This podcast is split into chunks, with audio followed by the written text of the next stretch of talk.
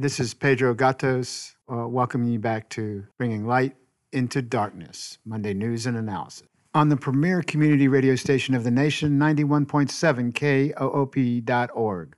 We now return to our conversation with Reverend Jim Rigby on Martin Luther King's Beyond Vietnam speech. This interview was originally recorded just a couple of days ago on Thursday, January the 23rd, and we rejoin it now. So, let's talk about that for a second then, because with the militarism type of element, I appreciate the fact that you're so struck by the arrogance of our nation type of message that Dr. King was giving us, that really humility really means judging all people and all nations on their sovereign rights to do their own, conduct their own foreign policies and domestic policies based on their own sovereign choices and such. And to realize that you can't put the weight on Obama or Clinton or Biden or anybody to tell the United States who we are. Right? A part of the president's job description is to lie, or else they'll get crucified. It's like if Biden came and started and said, we enslave people all over Micronesia in order to get cheap goods. We need to set them free. He wouldn't last 2 weeks. You know what I'm saying? So the whole nation has to change. We can't blame it all on Trump. Right. And so when you say the whole nation, it's really us as a citizenry have to somehow impact our government so that their voices become more truthful. Once a year, we choose the lesser of the two evils. That's one day of a year. Then for 364 days a year, we build better possibilities. That's a big concern because I think the rhetoric always sounds better. It's almost like it's a public relations type of deal to get people from really kind of looking at these important issues. And if we go back and during the inauguration, I just didn't feel it was genuine when President Biden now, along with I think President Obama and Carter was not there, but Clinton was, and so was Bush. So those four went over to Arlington Cemetery and such. And I guess what bothers me is not that we shouldn't pay homage to those that have fallen in foreign wars. Obviously, that's huge. But the fact that we continue to get into these wars of choice that, like you were indicating, right now in Yemen is the greatest humanitarian disaster the world has right now. And we are firmly responsible for the arming, training, and helping Saudi Arabia do that. Before that, it was Iraq under Bush. Of course, where over 1 million people perished. But under Obama and Biden, we had Libya, we had the horrific results of all that, as well as the Honduran coup of 2009, and then the Ukrainian overthrow that brought a coup government to power that's just riddled with neo-Nazis. There's been a return to slavery in Libya based on our leading that deal, where they're actually selling slaves, according to CNN and articles within the last year or so. So when you look at the consequences of our interventions, this is really parallel to Dr. King's concern about Vietnam, about what we were doing to them and how many millions of people perished in that process. So I guess the imagery of supporting our troops and giving honor to those that lie in the Arlington Cemetery is on one side of this deal, but the true integrity of that image would be better honored, I think. And I think Dr. King might think if we had less people lining up to get into that cemetery, if we just reduced our militarism. Yeah, it is. It's they've been so good at convincing soldiers that they're being attacked when wars are questioned. It's really hard to get around that, and that's just an ancient technique used by demagogues to send people for questionable reasons to kill and to die, and then the people who say, wait a minute, why is that happening, are seen as questioning the soldiers themselves, which none of us are. It's like the soldiers are not the problem.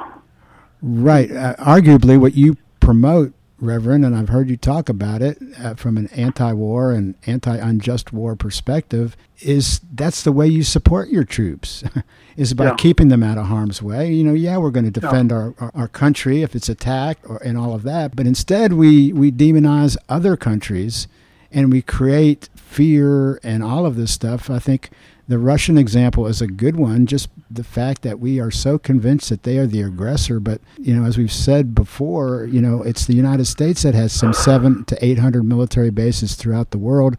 Russia doesn't have any outside of its own borders or former Soviet Union nations other than a few in Syria. You know, they're not the ones attacking or initiating the attacks on these countries that we've enumerated. And the irony of it is that probably the thing that threatens us most is the environmental catastrophe. And there's no greater polluter than the military.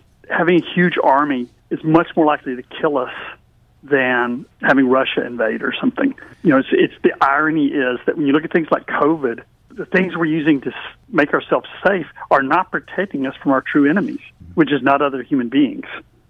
So let me ask you, Reverend, returning to the inaugural address of Joe Biden, he speaks about the progress.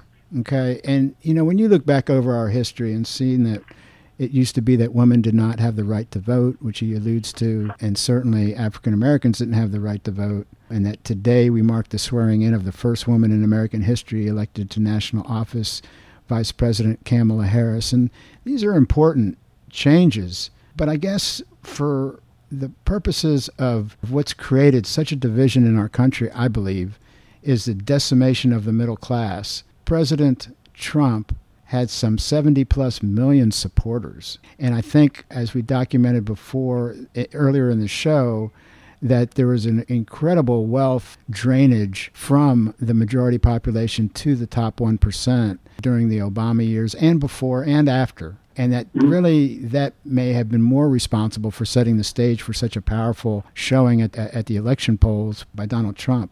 But I guess what I'm trying to get to is when you think about, or when I think about progress, okay, you know, when is progress a lack of progress? In other words, we can progressively give and generate more rights and less levels of oppression to African Americans over the decades, for instance. But if you start a job and you're already being paid way below a livable income of, and then you have 5 pay raises, but you're still making low income level wages and struggling to meet the basic needs of your family, while your employers or the corporations you work for are making profits head over heels. You can say we have all this progress, but so how do you address that issue as far as trying to get the American public to appreciate that unmet need of the majority population? Well, another one of the revolutions of values that Dr. King brought up, he said we must move from a thing-oriented society to a person-oriented society. He said when machines and computers, profit motives, and property rights are considered more important than people, then he said the giant triplets of racism, extreme materialism, militarism are incapable of being conquered. Then he came up with the image of the Jericho Road, which is the story of the Good Samaritan. Mm-hmm. And basically said the thing that it's not enough to bind up the person that's been beaten up there, that he said that true compassion is more, this is a quote, true compassion is more than flinging a coin to a beggar. It comes to seeing that an edifice which produces beggars needs restructuring. Right. And then he said a true revolution of values will soon look uneasily on the glaring contrast of poverty and wealth. With righteous indignation, it will look across the seas and see individual capitalists of the West investing huge sums of money in Asia, Africa, and South America, only to take the profits out with no concern for the social betterment of the people and say this is not just. So he uses that kind of biblical image of the Good Samaritan to shine a mirror up against what we're doing to our human family in other places. That's probably one of the most powerful passages in that whole. It's also connected to trying to understand things like systemic racism or something like that, because what he's saying is the system is flawed, right? That the edifice itself is incapable. Other people have said the same thing. I mean, he spoke the same. I mean, it's almost like a convergence of him and Malcolm in this part of the speech that says, you know, you can do all the reforms you want, but until you have that radical change in values and change the primary drivers of that edifice itself, the changes are not going to occur. They're just going to be words. And I think what if the listeners don't, if there's anybody out there listening to your show, and this isn't making any sense to them, if they can look up neoliberalism and understand that there are policies that both Republicans and Democrats have usually agreed upon that give our destiny over to the rich, mm-hmm. and it's nobody meaning to do it. Everybody's trusting the system to turn things around, But when you have a greed-based system, it's not going to turn around, and you cannot regulate it enough. You have a system that rewards the worst people in your culture and takes them into leadership roles. They become the captains of industry, and you try to control them with regulations, but they're above the law. Yeah, they make the regulations, you know what I'm saying? Right. Mm-hmm. That the essence of capitalism is everything is for sale. If you're regulating capitalism, you're doing it by some other value system than capitalism. So to realize that illusion that Americans have, that you can have your fundamental value system be based on things and property and get to the kind of world that we want is complete madness. That it has to be people-centered and environmental-centered, web of life-centered. And then you build the economy around that. And then you can be sane. You can take whatever from capitalism works within that. But you can't start with a thing-centered value system and end up with sanity. Yeah, it's almost, too, that you can take his words and then kind of look backwards through the lens, in a sense, to see that the reason we have so much militarism, I believe, is because we have a profit-centered economy run by the beneficiaries of and people that have their own economic interests and not the interests of our country and its values at the apex. So at the end of the day, they're looking for markets. They're looking to make sure that people that are in power in those markets are okay with the oppression of those workers for those minimal wages that help generate profits for investment capital and such. Exactly. When you have discrepancy in wealth, you have to have violence to protect it. Because it doesn't make sense. To realize that if you have the very wealthy, the 1%, and then the 99% that are doing worse and worse every year, you have to militarize the police. Right, you can't have a military empire abroad and empty all of your coffers into keeping that going and then have a livable place at home. Yeah, and it requires everything become militarized. It's interesting when you look at the history of colonization, right, and you look at the history of slavery and such.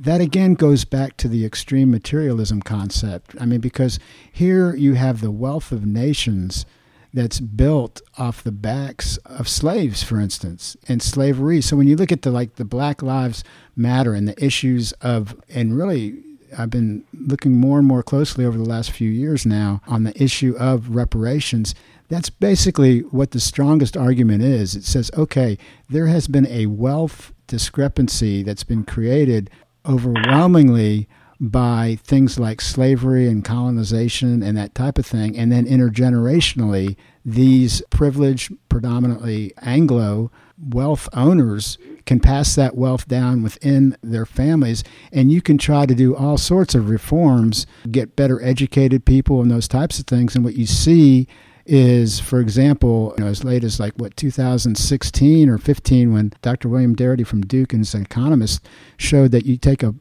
African-American that's a college graduate, head of household, and they had 2/3 wealth of a Anglo head of household that had dropped out of high school. Okay, so the myth is that you just have to go to school and you have to do all these things and then everything will even itself out, which is just absolutely, his work shows that is a myth. That it's not a personal responsibility or irresponsibility issue. Of course, that's always part of the equation, but the overwhelming equation is the societal side, which Dr. King talks about in this whole edifice thing, right? Mm-hmm. I just find that really, really important. And so what are your other reflections? I mean, if you were to think of, you've already elaborated some lessons from Dr. King. I think the way that you honor Dr. King is by honoring his interest in trying to get at the truth. And he relentlessly was doing that, and he was evolving, and I think the direction that we have already indicated and such. But what other messaging or methods do you find particularly important in the legacy of Dr. King? Well, one of the things that jumped out at me today when I was looking back at the speech again, and we do this almost every year, I really miss when we used to have the man that was a part of the civil rights movement back during King's days. That was, I thought, really a wonderful contextualization of everything.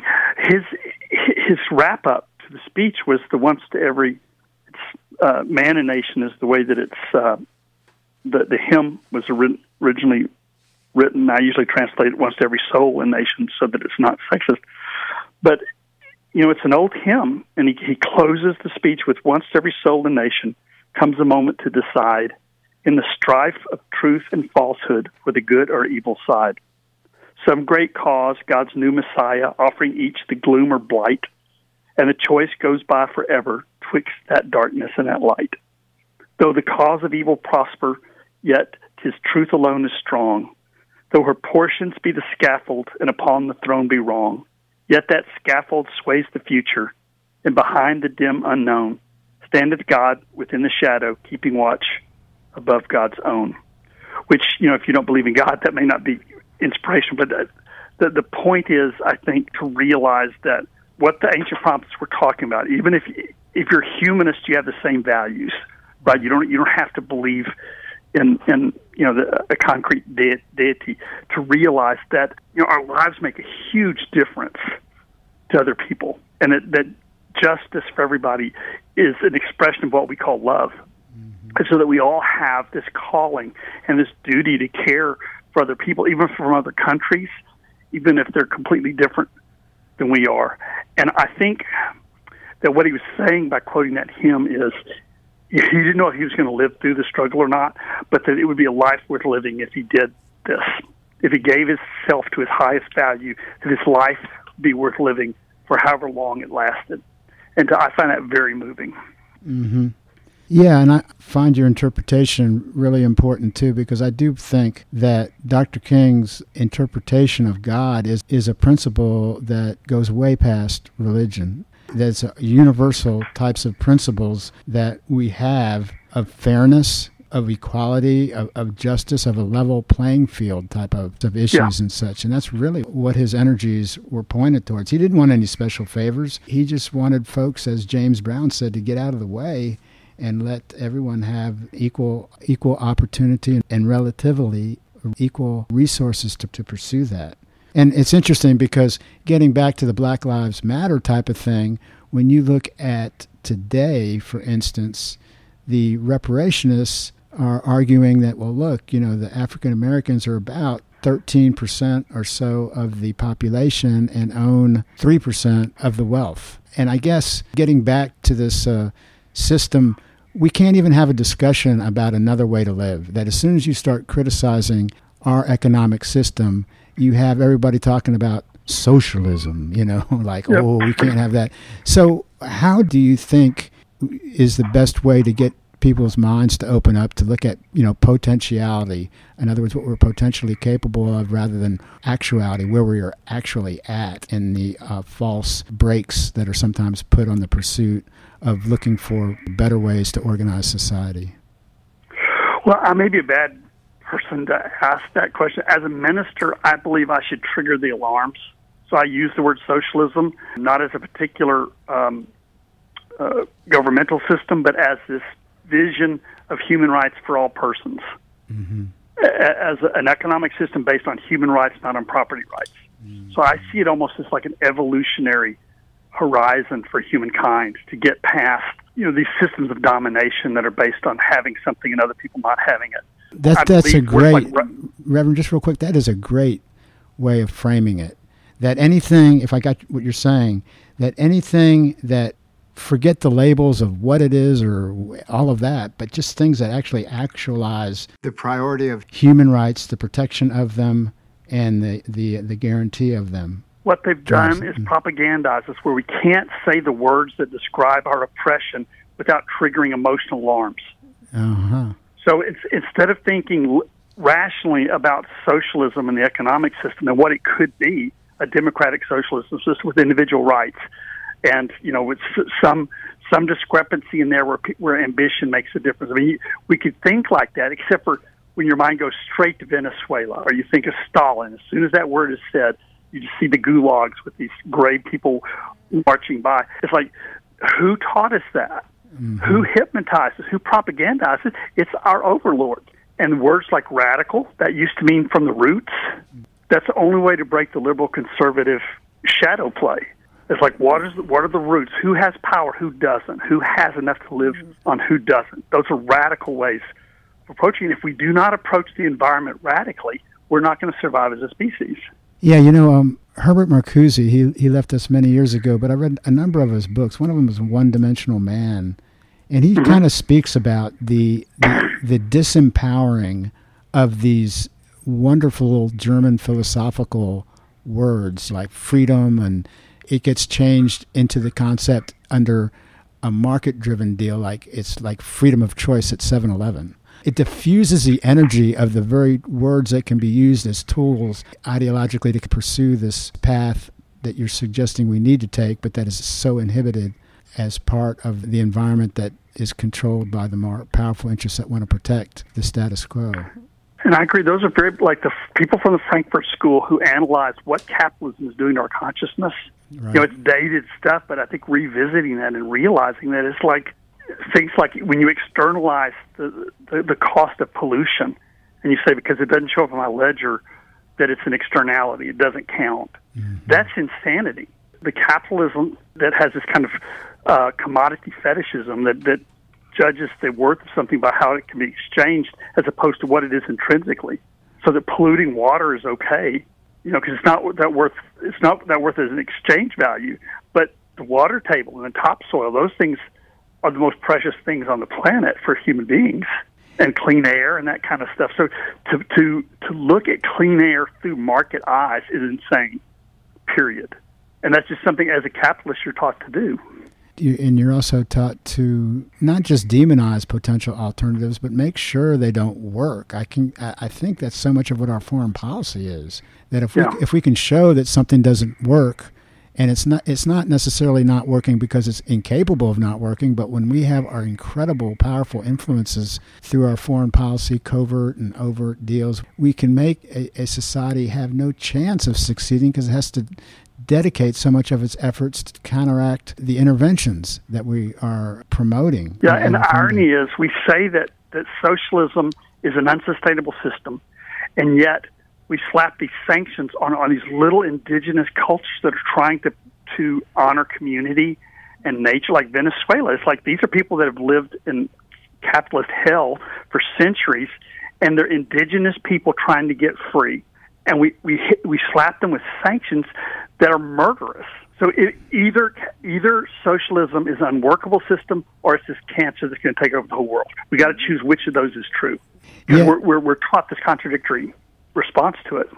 Yeah, it's almost like you have to step outside of your frame of reference in order to develop some tools to see that your frame of reference has been created by the culture in which you've grown up in, and unconsciously kind of made you incapable of seeing past your face. Yeah, it's going to be a hybrid. It's not going to be pure socialism. But, you know, when somebody says socialism, you think of Stalin, but you don't think of Iceland. You don't think of the Nordic countries. They're the happiest places on earth. It's like that's propaganda. That is not rational thinking.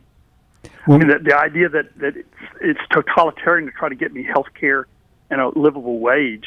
I mean, you know somebody's propagandized when they're saying no health care for me. Let me tell you something. I'm not going to have anybody cramming health down my throat. Yes, you know, just to kind of sum up our discussion, it's like the alienation of the human potential in a real way, that in order to ensure that things don't change, you're almost obligated to demonize any other form of social organization that doesn't promote this very wealth unequal kind of distribution.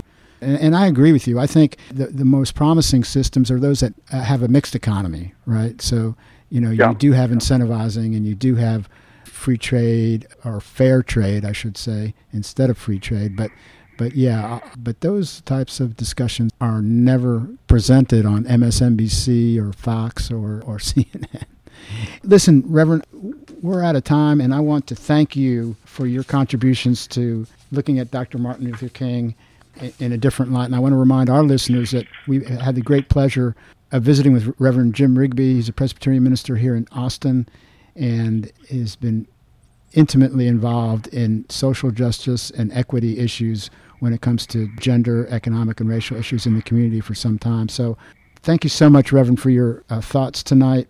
And I want to remind people that if people want to get a different perspective, one of reflection from a more spiritual, I believe, point of view, they can access Reverend Rigby. And one more time, what would you say? It was J. Rigby? If you want to blog, which I'm just now getting up and going again, is jimrigby.org, one word. And then there's Facebook you can do, or you can come to our church website, St. Andrew's Presbyterian, and make links. So, very good. Whatever works. Very good. All right, friend. Thanks so much for your insights tonight, and we will we'll stay in touch. Well, thank you for your message. I appreciate that you're always there, even through COVID, trying to make it a little bit brighter for people. So thank you. Yes, sir. All right. Please stay tuned for our local music mix that comes up next. To our listening public, thank you for joining us once again. Please email any questions, comments, or interest to pgatos00@gmail.com. We take you out as we do each week with Land of Naivety. See you next week. Hypocritian, politician.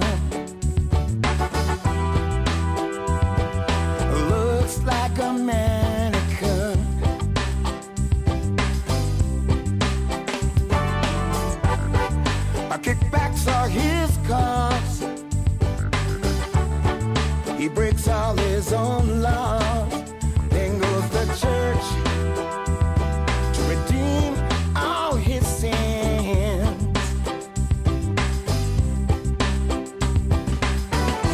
He must be from. They must be from.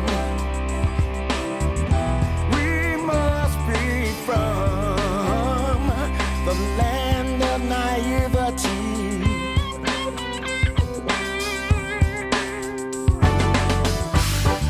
I check out the